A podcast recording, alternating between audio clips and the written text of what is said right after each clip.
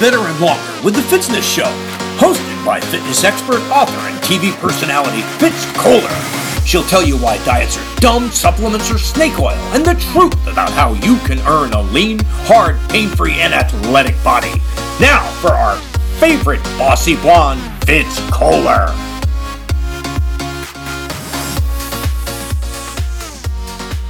Hi, team. I'm Fitz Koehler, your fitness expert from Fitzness.com, and welcome to the Fitzness Show. So, today I'm going to talk about the Standing Stone Half Marathon and 5K in Pennsylvania. It was inaugural, but I've got a couple things to cover before I get there.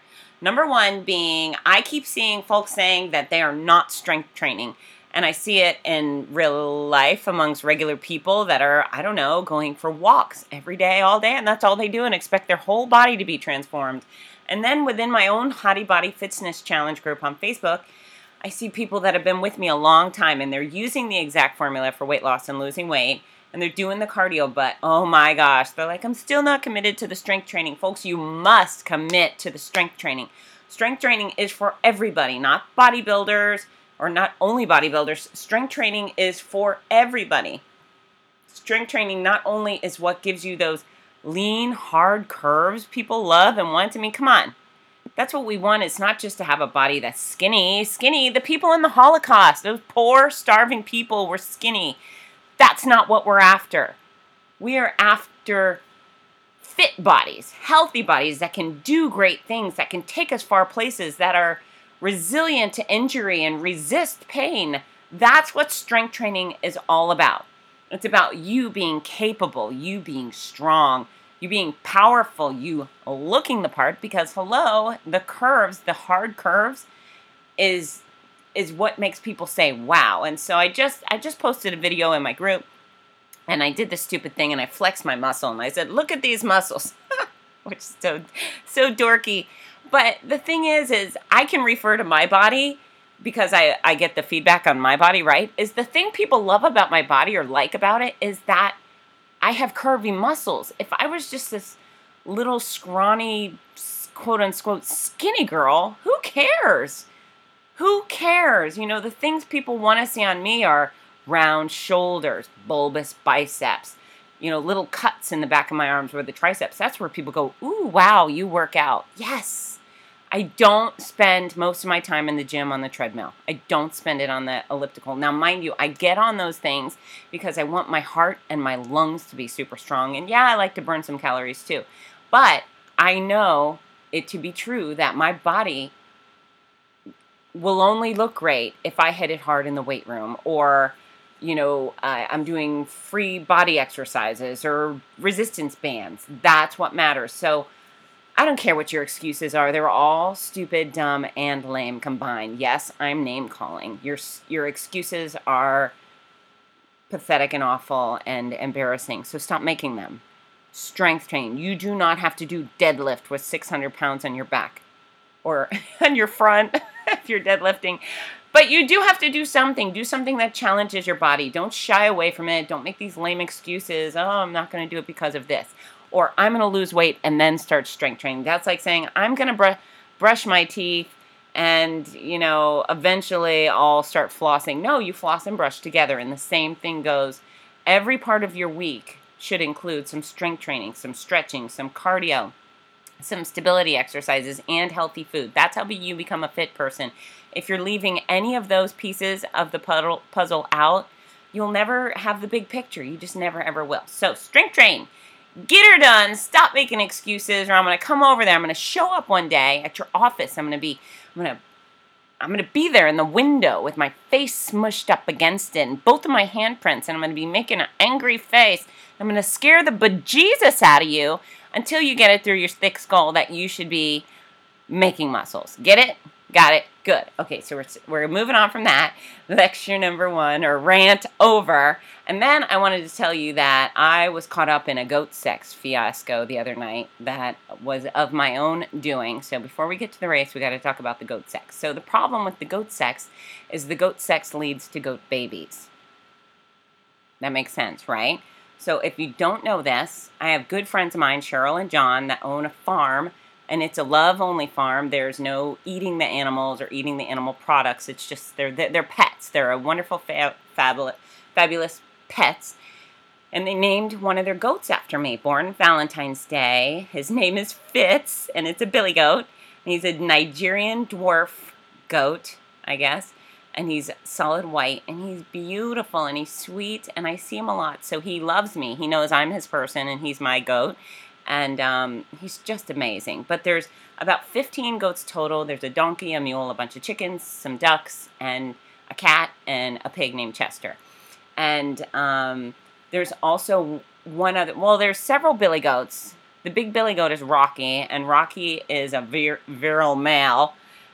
But then there's two other goats that have been, I guess, neutered, castrated. I don't know. They put these little bands around their testicles and they wither away, and they're no longer able to impregnate the ladies, which is good for them because then they get to hang out with the ladies.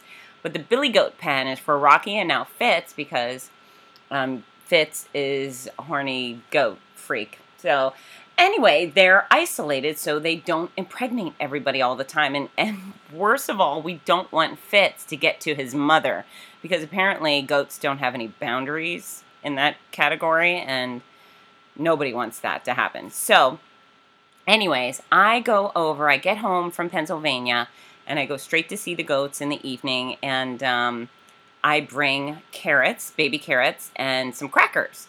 And I have them in a bag, a little plastic bag, and I have my keys in there and some off uh, bug, bug repellent. And I go in, and the donkey and the mule are very enthusiastic about snacks. And the donkey is Edie, the mule is Muley um, her name is Scarlet, but nobody calls her that. We just call her Muley. So they're the first to want to get the snacks. So I give I'm giving them a bunch of carrots, and they're very very happy about this. And Edie is very aggressive, the the donkey. So I have to hide the bag of snacks away from her, and I actually put them on top of the chicken coop so she can't get to them. And she just is very enthusiastic about snacks. So I spend some time with them, and then I decide I'm going to go in the Billy Goat pen with Fitz and Rocky. So I go in there and I bring them crackers because they don't like the carrots. And uh, I, Rocky comes up to me first, and I start giving him crackers, and he's nom nom nom enjoying the crackers. And I go to give Fitz a cracker. Rocky gets angry, and Rocky runs over and rams Fitz, and he's a much bigger billy goat. So I have this situation here where I'm trying to give my love, my Fitz, a snack, and Rocky's not having any of it, and Rocky's getting angrier and angrier. And also, both of these, well, yeah, both of them have been in, I guess the women have been in heat. These goat girls, man, they are total teases. They come up to the fence where the billy goats are, and they just kind of rub their sexy goat bodies up against the fence.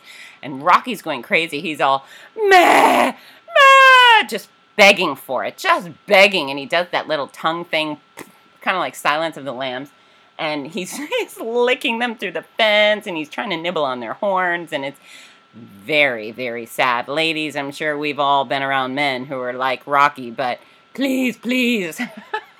He just howls for it. So rocky's amped up on goat crack because he wants the goat sex and he also wants the goat crackers and he's he's really taking it out on fitz ramming him. So i just take the whole bag of um, crackers and my stuff and I throw it over the fence just to get it away. And I figure the situation will calm down when I no longer have crackers on me. So I'm petting the goats, but, uh, but Rocky is still irritated with Fitz. And then I turn around and Chester, the pig, is a hundred pound pig. He's now digging in the bag, getting to the crackers, and I'm worried he's going to eat my keys. So now I'm in a rush and I open up the billy goat pen and, and it's just a little gate that doesn't even open very far, but I'm focused on Chester and the bag and Fitz slips out of the billy goat pen. So damn it. And I shut the gate and I, I grab the bag, but now I have to deal with Fitz. And the problem with Fitz being out in the quote unquote general population is that now he's going to have sex with everybody and I'm going to be responsible for goat babies. And that's no good. So I'm I grab him by the horn and I pull him, and there's a little manger shelter thing. And I pull Fitz in there and I, I shut the gates, and I'm feeling very um, fancy that I'm I'm a capable farmer at this point. Look at me moving the goats around. I got the I got the snacks and the keys from the pig, and things are going great. and I'm looking over the gate, taking a little picture of Fitz in in the little um, shelter. And he looks up at me, and he literally just leaps up and out. He leaps out over this three and a half foot wooden gate. Dang it! So now I'm like, oh damn it! Now he's gonna go. So I'm trying to grab him by the horns and pull him, but I can't get him back in the billy goat pen because Rocky's there, and Rocky's aggressively ramming the gate. He's just he's cracked up. It's it's too much between the sexy goat ladies and the crackers. He just can't handle himself. So he's trying to get out, ramming the gate. I can't put Fitz in because he's there. And um, obviously, it doesn't help to put him in that little shelter because he can leap out. So he starts trotting off into the forest. I'm like, wait, Fitz, wait. And I'm calling him like a dog. Sometimes he comes. This time he was not coming. So I go into this little barn area and I get a harness and I find a leash. Now, mind you, neither of these things are designed for goats. But I'm going to do my best here because I don't want him to go impregnate anybody. So I'm running through the woods and I put the harness over him, but it keeps getting stuck in his horns. And he's ornery and he gets uh, he gets out of the harness. So then I take this big um, leash and then I loop it and I put it around his neck and he just slides out of it. And I'm texting the owner, John what do I do? Do you have any suggestions? I can't get Fitz back. He's going to go have sex with everybody. Help. So I'm running around, and the first person, the first person, the first goat Fitz gets to is Alvin. Alvin's one of the uh, neutered goats. So Fitz jumps right on him. Apparently, uh, Fitz is a little flexible with his romantic interest. So he gets on Alvin, and Alvin's not happy about it, as you can imagine. And then there's a goat fight because Alvin's Alvin wants to fight Fitz. He says, Mister, not today. I'm not interested. And Fitz wants some. So that happens. And then Fitz starts see- going after the baby goats and the mama goats. And, and it's just, I'm running around chasing him, literally deterring goat sex. this is me running. Stop having sex with her. Leave her alone. Chasing goats, preventing goat sex and uh, it was it was great. It was really one of the finer points of my life, as you can imagine. And then John comes out and he goes, "Why don't you just grab him by the horn?" And I said, "I tried and I did, but he explained." So he just grabs him. He's very macho, farm handler man, and um, he got Fitz back where he needed to be. But it was a very dramatic experience and preventing goat sex is not something I had ever imagined I would be in charge of, but I think I put myself in that bad situation. Uh, but it was kind of fun. And then I went back and I gave the donkey and the mule the rest of the crackers and a little bit for the pig, and I went home. So, anyways, that's my adventure for the week that you need to know about. But Standing Stone Half Marathon. So, I met the race director in February at a running conference and I really like this guy. His name is Michael Thompson, and this is what he tells me. He says, I grew up in Huntingdon, Pennsylvania, which I didn't really know much about. Turns out it's this really small, charming, beautiful town in the middle of the mountains in Pennsylvania, which I didn't even know Pennsylvania had lush mountains. So I'm learning things every day, apparently. But he says, I grew up there. I live in Philadelphia now, and I work with a race timer. Um, but I see runners from Huntingdon come through the other races all the time. And I thought, wouldn't it be nice for the Huntingdon runners to have a race of their own at home? And I also think if I can bring a race there, it would bring a nice economic impact to the community. And I thought, what a nice man. You know, I mean, there there's really uh, some altruism in there. He was thinking of other people in his community and his love for his hometown. So he asked if I would host the race, and I admire that. I sure do, because as many of you folks know who's done any sort of races, some races are done really, really well, and then some have dis are a little disorganized, and they got a guy with a bullhorn. It's like nobody really cares. This guy really, really cares. So he booked me. I, I mean, he booked me in February or March, and um, he it took him a long time to get the permits for this event because the people in the community, the council members, didn't really understand what he was doing. They had never had it before. So instead of giving him a permit six months before the race, they gave him the permits two months before the race. And he really only had a short time to promote it. But um, I, I went and I decided for this race I would bring my son. I have a uh, voucher through one of my credit cards that I get an extra a extra person can fly with me, and I pay only the taxes. And so I decided to bring my 12 year old son Parker, which turned out to be an epic choice. And uh, I took my daughter to Wisconsin with me a year and a half ago, and that was a blast. But this was his turn, and um, it was actually his first time on a plane. So uh, we made a big stink of it. Our first flight out of Gainesville to Atlanta, he got the wings, the little wing, the Delta wings, which was really nice. And then it was fun. We had to run to make our gate in our flight in Atlanta. So that was exciting for him. He got a little bit of everything. You got the whole flying experience over the course of this weekend. But we got to our plane and as I as I boarded the flight attendant was there and I said, "Is it okay if he peeks in the cockpit? This is his first time flying."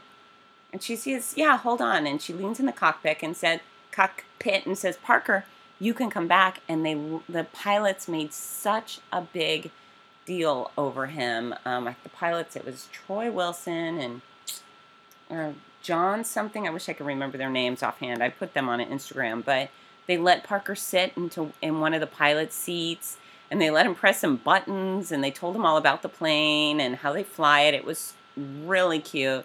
And you know, I'm sure many of you, if you have teenagers or kids, you feel like maybe they're less impressed by real things because they have so much access through technology. But Parker was really excited, and it was so nice to see him light up at the helm of a big jet. So it was amazing. It was really, really nice. So um, that was fun. He got to enjoy the little TV in the back of the seat of our, our airplane. So that's fun when you can watch a movie. Oh, and what did he watch? He watched the Secret. Um, what do they call Secret Heroes? It's a story about the the minority women who took a, who were working for NASA in the 50s and hidden hidden heroes perhaps. Anyways, I thought it was a really cute ch- movie choice which he loved and that was a special opportunity and then we landed in Detroit and we had to make it from concourse A to concourse C in about 10 minutes and we ran. We ran so fast. We did some hardcore wogging too, but it was actually really, really fun. And for a girl who travels alone all the time, it was such a luxury to have him with us. So we um, we got to our we got to State College Airport, which is a tiny airport affiliated with Penn State University. And so we're coming from a college town, Gainesville, Florida, with a teeny airport. We had to go to a big airport, then a big airport, then another tiny airport. So it was a long night flying. But the race director picked us up and took us about an hour drive into Huntingdon and you know, we wound through the mountains and we ran over a dead skunk, and that was exciting. And then we had to stop and swerve because there was another skunk running across the street. So we were exposed to some things we don't have here in Florida. But we stayed in a place called the Gage Mansion, and it's a bed and breakfast. It used to be, I guess, a big fancy mansion someone lived in, but uh, we got almost the entire third floor, and it's it's the kind of old mansion that almost feels haunted. We thought perhaps it was haunted, but our we had a suite, and there was a massive room with two queen beds, and then another room, and a sitting room, and then we had a pool table in our room. We literally had a pool table in our room, and I'm sure they gave me that room because Parker was coming with me. But it was fantastic. If you ever want to go and impress your kid, especially a boy kid, that was the way to do it. I really felt like in a in a good way, mother of the year at that point, cool mom. And um, we had fun. We went to sleep right away, but we woke up in the morning, played some pool. And here's the deal: I wanted to take him. I didn't really have to work until Saturday night, so I wanted to take him out to do something fun. And there's some lakes in the area, which I would have loved to take him to. But as I wake up and talk to my innkeeper, there is no Uber because we're talking about small, small town. And not only is there no Uber, but there's no taxi service because they had one cab driver, but he quit. That's what I was told. Oh, he quit, so we don't have one anymore. so I take Parker. We ha- we're served homemade breakfast at the inn, which is lovely, and then um, we go walking through the town. And I thought perhaps we'd rent bikes. I thought that would be a nice, fun, active thing to do. But we ended up going into this little store, and um, a little craft store. It was called Lori's Gifts, I think. And I'm looking around. Parker's roaming the store, and I end up talking to the shopkeeper and these two women, grown up women, that were shopping. And I said, you know, do you guys have any recommendations? I'm here with my son. And I tell them I wanted to go to the lake to do some paddleboarding, but there's no Uber or whatever. And I kid you not, one of the customers says, well, I have a second car you can borrow. and I look at her and I say, I can't ask you to lend me your car. You don't even know me. She goes, Oh no, it would be my pleasure. It would be fine. She goes, But it's old. And I, I looked and I thought, Seriously, I can't take her car. But then I thought, I can't look this gift horse in the mouth. So I said, Well, okay. And um, she and her sister in law drove to their home. And they don't even live there, it's their vacation home, I guess. And 10 minutes later, they show up at the bed and breakfast with a 2005 BMW. Beautiful little car with a sunroof. And uh, it was amazing. So Parker and I got in the car and we went out to Raystown Lake. I think it's called Seven Points Marina. But we rented paddle boards and we had an absolute blast. It was so much fun. And I hope when you guys travel, you're looking for something outdoorsy and athletic to do. It was it was gorgeous. You know, I do a lot of paddleboarding and Florida has its own special charms, but to be out in the middle of actual mountains, green, lush mountains, and uh, oh, it beautiful. It was so beautiful. So we had fun. And here's the thing: is I feel like this is epic adventure because paddleboarding itself is really fun to me. And Parker and I go out. I don't know. We're out for maybe 15, 20 minutes. And then he gets a cranky face. I was like, what? He goes, well, what do you want to do? I said, I think we're doing what we came to do. I think we are officially doing what we want to do. Oh no. I was like, what is it you want to do? He goes, well, at camp we do foursquare on the paddle boards. We have fights. Do you want to fight? Do you want to paddle fight? He literally wanted to whack each other with the oars to see who could stay up on the paddleboard and who would knock each other in. I, I, I was dumbfounded. I was like, Parker, I don't I don't really want to do that. So he was a little bummed.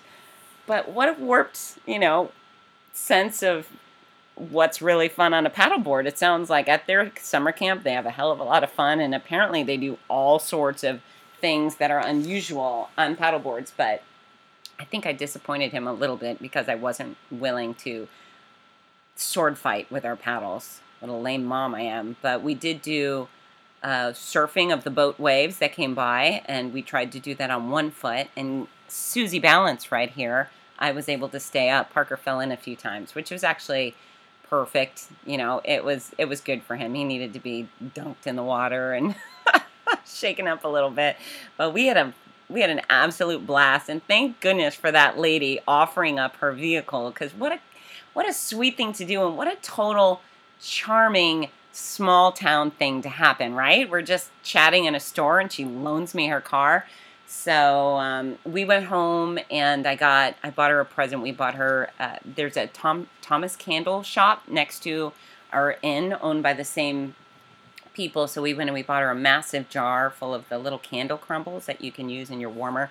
Apparently it's a specialty item over there, but uh, Wow. So Sharon Gillilam is the most lovely person in the world. That's her name, and I love this woman. She's just sweetie pie, car lending. And I asked her, I said, What did your husband? She said, Oh, yeah, my husband was pretty mad that I lent you my car, but I told him it was my car and I could do what I wanted with it. So I thought, Oh, Sharon, you and I could be good friends. So I'm hoping to keep her forever and ever because I officially love that woman. Um, but we had a great day. And then that evening, uh, part of the race weekend, they had a man called David April come in who was a subject of a documentary called Beer Runners, which I highly recommend for those of you who enjoy running. And even if you don't, it's a great documentary. But um, it's about this guy who, which is David, he was going through a divorce and was basically crushed you know he just was you know you look at the video and he's he's really portrayed as quite lost and pathetic at the moment and he just at some point decides i'm going to go out for a run and and it makes him feel kind of good and so he talks to a friend who's an experienced runner and says hey can we run together i could use his support and coaching and he's running with a friend and they read about a study that says that beer if you have men if men have two beers max after running and women have one beer max after running it does no harm so that's that's it. They're not trying to pull out that, oh, beer makes you faster, or beer makes you this, but it does no harm. And so what he and his friend did, the running the guy, they just decided while they were running that they would end their beer at a bar and have end their run at a bar and have a beer. And it became a thing for them. And so they started inviting more and more runners to participate with them. And it was that was the enticement of the run. You yes, you had to put in the effort and go one mile, three miles, ten miles, whatever it was. But then they would have this wonderful social experience at the end. So the documentary is called Beer Runners, and it was I, I really enjoyed it, and it's just a a nice insight on the running community and with or without the beer. It's just how people are. Runners take good care of each other and it's a bonding experience. Runners work hard together and it's a nice way to bring fitness into your life and also gather some friends in the process. And uh, so, yeah, Beer Runners, the documentary was great. David actually came in from Philadelphia for the showing and I enjoyed it a lot. There was the uh, Huntingdon Art Council people, Dave Berger and his wife Renee, who were absolutely extraordinary and just this guy's a tremendous artist. Think about um, if you were to have a brick column, just a you know something that held up an arch, for example, two brick columns. Well, his brick columns are twisty, so they're twisting in the middle of the column. It's absolutely amazing. Dave Barger, I think it's B A R G E R, but he's someone worth looking up if you're into into art and construction, etc. But we Parker and I had a really great night, and the race on Sunday did not start until two two twenty. I think that was start time for the race, which was semi unusual.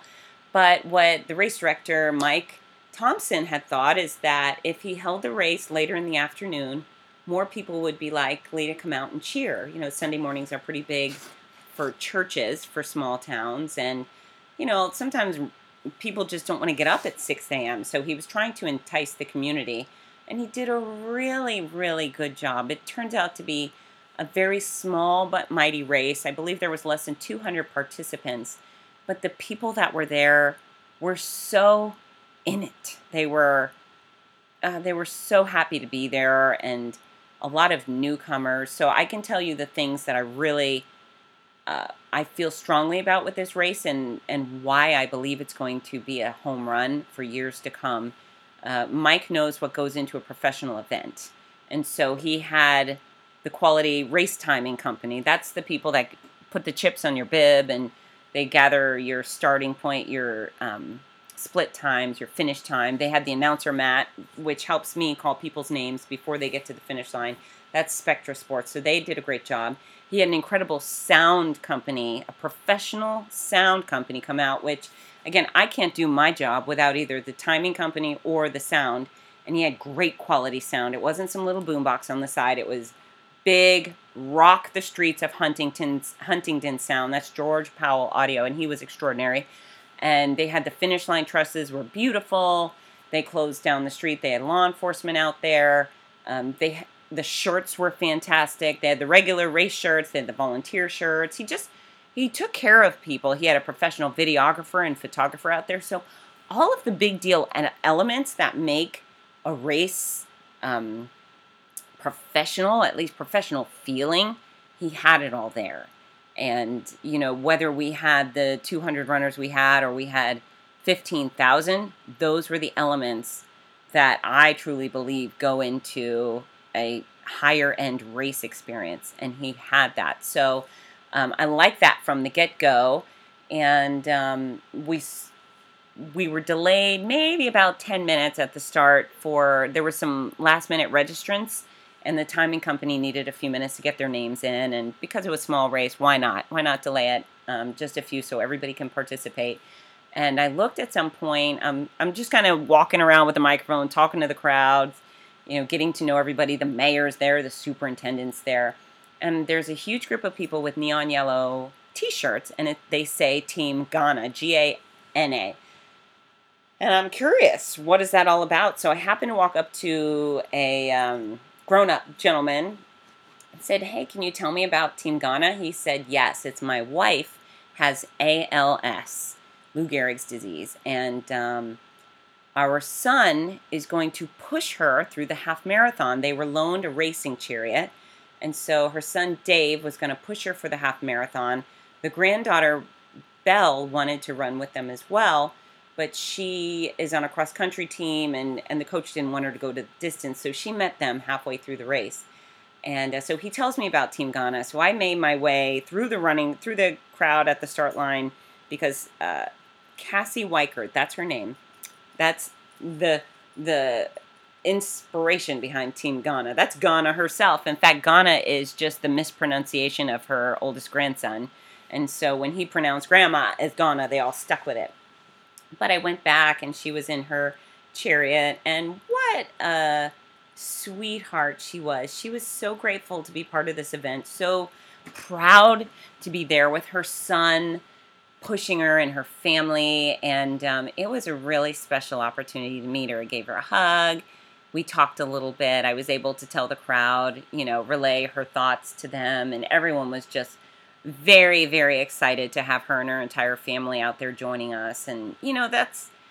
I, I am so lucky because every weekend I'm hosting a race. I am I'm given the opportunity to rub elbows with people who you know, know no boundaries or just motivated to live life, whether they're fighting cancer at the moment or dealing with a family member who's gone through something or I, who knows there's just all of these obstacles people are constantly overcoming and um, i value that and and if you've listened to my podcast before you know that you know i rarely look to the elite athlete it's rarely the the first finisher that floats my boat. And sure, I'm impressed and sure, I'm proud and excited about them, but it's the strugglers, it's the gritty people that capture my heart. And Cassie certainly did. Oh my gosh, she was amazing. So we had a really fun time at the start because, again, small, cute community. Everybody was in a really good spirit, a good mood.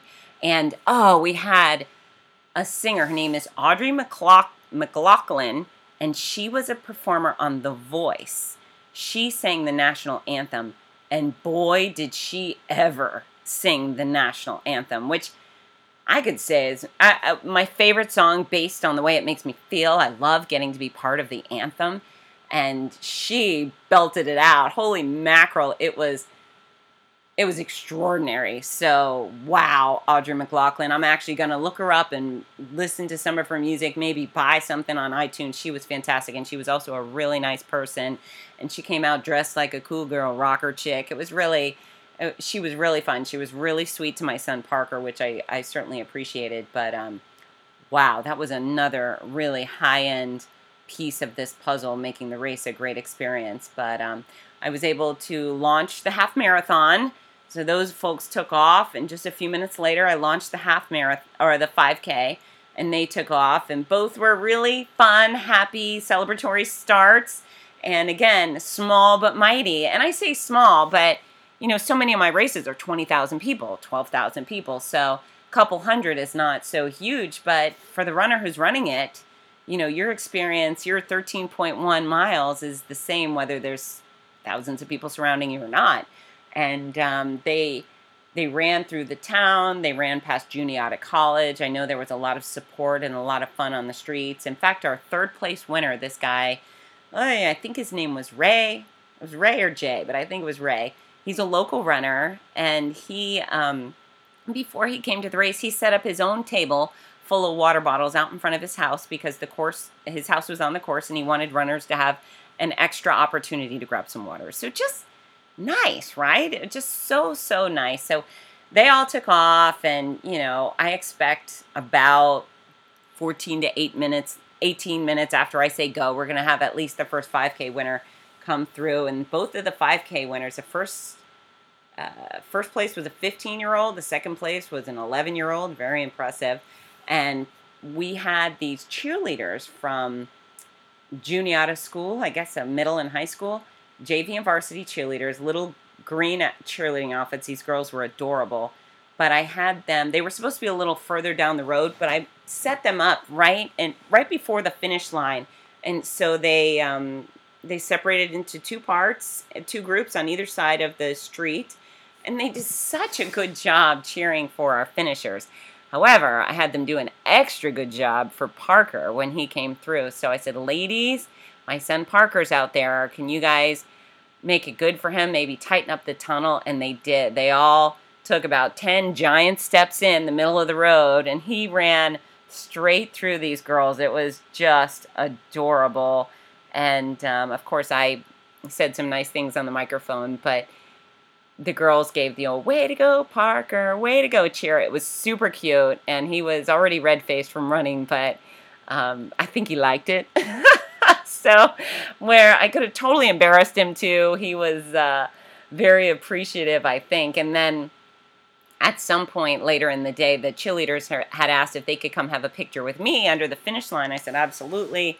So I'm posing with the cheerleaders, and I had given my cell phone to Parker to take some pictures for me. And uh, one, uh, not one, a couple of the cheerleaders said, "Can we have a picture with Parker too?" I said, "Absolutely." So I switched, and we have some shots looking the way the looking at the way these girls were looking at Parker. Literally, they're staring at them, rosy with their shoulders clenched up high. Just adorable. You know, yes, my son's adorable, but these girls were so cute too. It just was really, it was sweet. It's an experience I've not had in a race before, getting to enjoy that part. So the cheerleaders were fantastic. All of our finishers were. Um, were wonderful. They did a they did a bang up job, and I, I I love the small town feel. The the residents came out in huge support. The mayor, um, golly, I wish I could remember her name. Dee Dee Brown, I think. She was so excited because she had never experienced a race before, and now that she got it, she's willing to throw the, her weight and that of the city council behind making sure this event not only happens next year but gets the full support of the city council. The superintendent was there. He was super excited. He's hoping we'll add a kids race next year and um, it was just it was nice. The medals were really cute, and the shirts were great. And what else? Oh, when Cassie Weichert came through the finish line, a, a, nobody had a choice. I used my, my big scary voice and told everybody, I said, if you are anywhere in the vicinity of this finish line, you need to get up and make your way over because Cassie Weichert and her son Dave and her granddaughter Belle's on their way in. And it was a very raucous finish for them. It was the one they deserved. It was the perfect welcome, and it was very exciting. And you know, I don't think there was anyone in the in the town who knew what was going on that didn't have chills. It was fantastic. So we had a lot of fun, and I had two hotties come. I had Holly and her husband Carrie Bretzius join us, and um, Amazingly, Holly did not run off course because apparently that's her shtick. She does is she goes and gets lost on the course, but uh, she's wonderful and I loved getting to see them. In fact, Parker and I went to dinner with them after, which makes me oh, you have no idea how much I love getting to spend time with my hotties and get to know them. They're a really fun couple, great runners, and Holly's gritty. Holly, you know, she's got some knee issues and she shows up and does not only does a half marathon, but she does it on a hilly course and or mountainy course, I could say. And Holly, I know you were probably being extra gritty for me, and I appreciate that.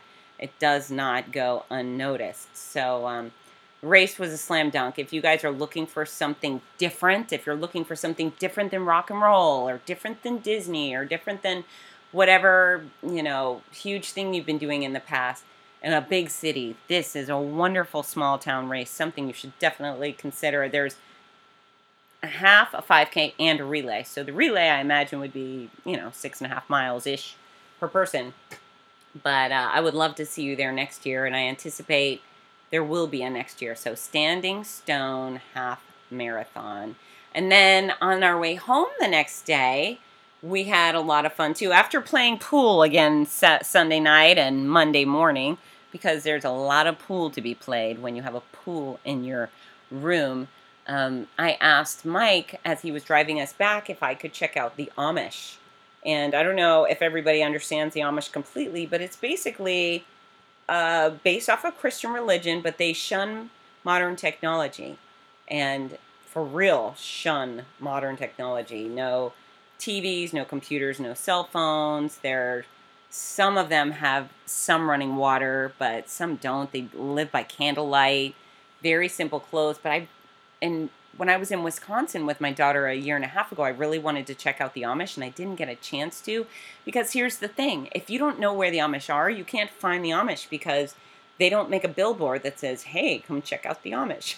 They're just these people who live there. Um, but Mike knew where to take us, so it was uh, beautiful rolling hills, beautiful land. And then we stumbled across a horse and buggy, and that was amazing. And then um, hang, hanging from one of the barns was this massive clothesline, and you see the little girl or the the dresses, which are squares with arms. There's no fancy details, but then the black Amish people pants.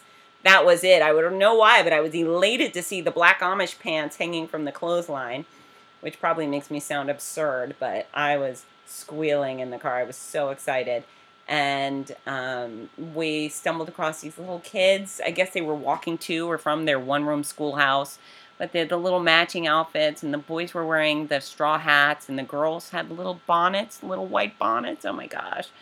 So cute. And they they actually had igloo coolers though to keep their lunch in. So I guess that's some sort of modern product they had but uh, it was the land is beautiful the lifestyle although i don't think would be cut out for me um, part of it is very enticing, just shutting down technology and living simply. There's something very interesting about that, but uh, it, it, it leaves me curious, that's for sure. But we went, uh, the Amish are very famous for their woodworking, making cabinets and things like that, and baking. And so we found there was a home bakery, and there's a sign that said bake shop.